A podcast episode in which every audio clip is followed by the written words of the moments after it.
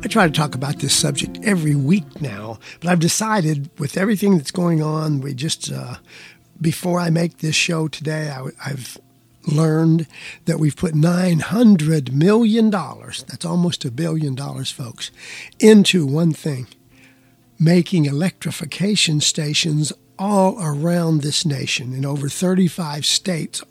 And there's already several thousand out there. And that's what that money's going to pay for so that you can go anywhere you want, anytime you want with an electric car. Yes, will it take a longer time to charge than buying a tank of gas? Yes, but it saves 80% on the energy you're using uh, to go where you're going. And some, it's, folks, if we were back at horse and wagon, we'd still have to go. So it's time that, that we start taking whatever steps are necessary to get into, and more or less, I'll call it the electric world. There is finite amounts of fossil fuels. There's no doubt about it. I have some good friends that are all on board with me from the word go, which I think is cool. And I have friends that say, oh, well, I, I couldn't drive. I, I can't go in an electric truck anywhere. But then I talked to him. I had a good friend over here yesterday that, that uh, has just bought a new Ford vehicle, but not an electric. And I said, Well, why didn't you get the electric? He drove it and he liked it. He says, Well, I just, what if I want to go to Colorado tomorrow? I said, Carl, when's the last time you went to Colorado? I mean, once a year, once every two years? You will save more money owning an electric vehicle for your local 200 or less mile runs every day. And I can't imagine. The average person goes uh, 39 miles, and that includes those folks that do a lot of long driving. Most of us go in the 20s uh, 20, 25 miles every day.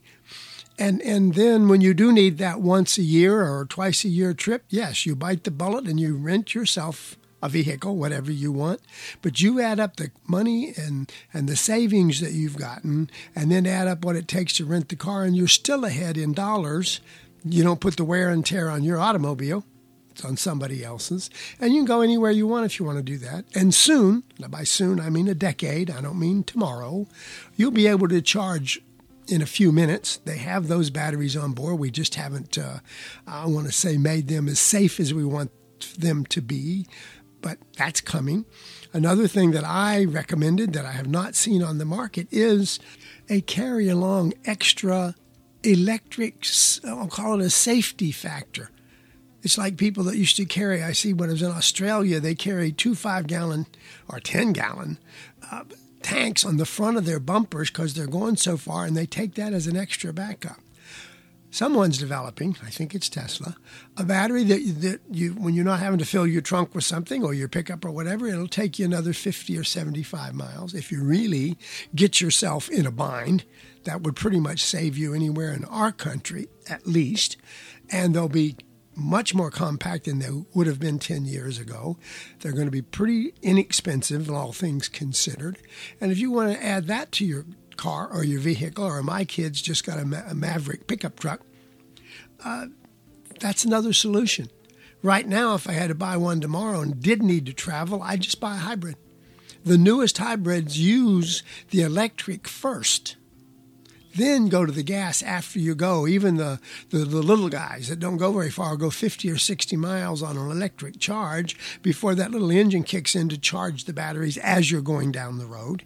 But that's more than most of us go. Most of seven, well, let's say five out of seven days, unless you just have a heck of a drive to work, that 60 miles will do it. So you really never have to put gas in that car. But if all at once you do have to run 400 miles because mom died or something, you're ready to go. That hybrid just kicks in and you still get, my, my girls are getting, my girl and her husband are getting over 60 miles to a gallon average in their hybrid Maverick.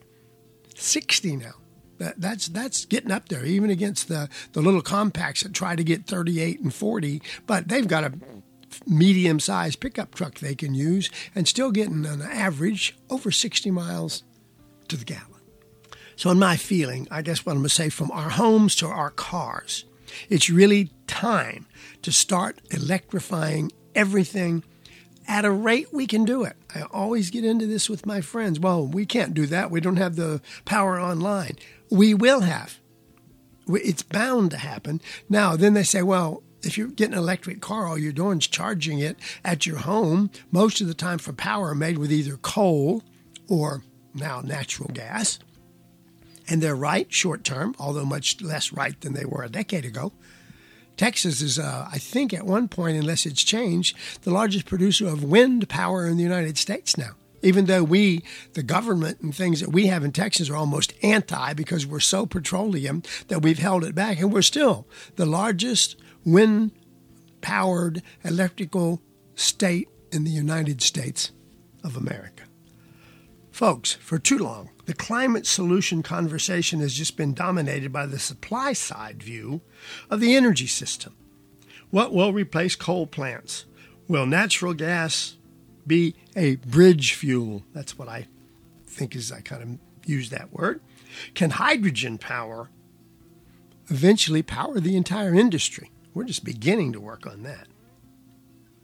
These are all important questions, but critically, they miss half the equation. We must bring the demand side of our energy system to the heart of what I call the current climate debate. Just for a minute, let's talk about the demand side. It's where humans, households, and vultures live. It is where we use machines on a daily basis, and where the choices about the kind of machines we use, whether powered by fossil fuels or electricity, make our climate actions and climate solutions very personal. We don't have a lot of choice on the supply side, but we have all of the choice on the demand side. For the most part, we decide what we drive, how we, we heat our water, what heats our homes, what cooks our food, what dries our laundry, and even what cuts our grass, for goodness gracious sakes. In essence, this constitutes our personal infrastructure, and it is swapping out that infrastructure that will be a key driver of the global transition from fossil fuels to green energy that we do have to do. You can put it off all you want. We've already put it off. We we talked about this. I've been on the air 22 years, and before that, when I was not on the air, I happened to be an activist, if you want to call that. So 30 years we've talked about doing what we're finally going to get around to doing now. And those that were way smarter than I was, the scientists back then said this is exactly what's going to happen. The weather's going to get more extreme. When it does happen, it's going to be less predictable and it's going to be more powerful as as time goes by. Well, guess what? They they were the predictors of the facts that we are now living with. Think about this. If we redraw our emissions map around the activities of our own households, we see from what we can now know that about 42% stem from the decisions we make around, this is interesting, our kitchen table. It gets close to about 65% if you include the offices, buildings, and vehicles that are connected to the commercial sector and the decisions we make from our own office desk. We now must learn to supply new electric machines on the demand side with clean generated electricity on the supply side. That's, that's the formula. It's not going to happen overnight. I get so tired of people saying, well, that can't happen. It, it is going to happen. I use this as I, I, try to think it's funny, but I don't think it's funny anymore. We did transition folks from the horse and buggy to the Model T. And yes, there was resistance all along the way, just like there is resistance now to, to changing the way we power our whole nation. Look at it this way, just from a fresh look.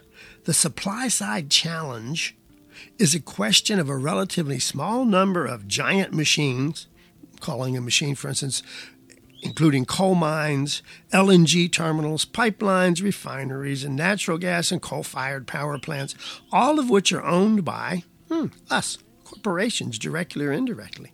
The demand side challenge involves a very large number of a relatively small machine group Think about that. In the United States, it's our 290 million cars and trucks, our 70 million fossil fueled furnaces, over 60 million fossil fueled water heaters, and 20 million gas dryers and about 50 million gas stoves, ovens, and cooktops. all huge numbers, but of relatively small machines if you think about it. So, what do we do in our own personal lives? For years, I, I, I want to use the word preach, let's at least say presented it as an energy efficiency first that started back when I was just getting into this in the 70s. And it really started when we had an oil crisis where I remember sitting two hours in line to get gas in my car. During that time, we needed to adjust to a reduction in foreign oil supplies, which led to more efficient cars, and it did, with better gas mileage and more efficient appliances. The, the star rating that everybody goes by now, which is, I think it's called Blue Star or something, that gave us an efficiency as a, po- a, policy within itself, such as federally mandated vehicle fuel standards, and that led to Energy Star appliances, which at the time I personally thought was definitely a step forward. But now we're facing a completely different kind of energy crisis.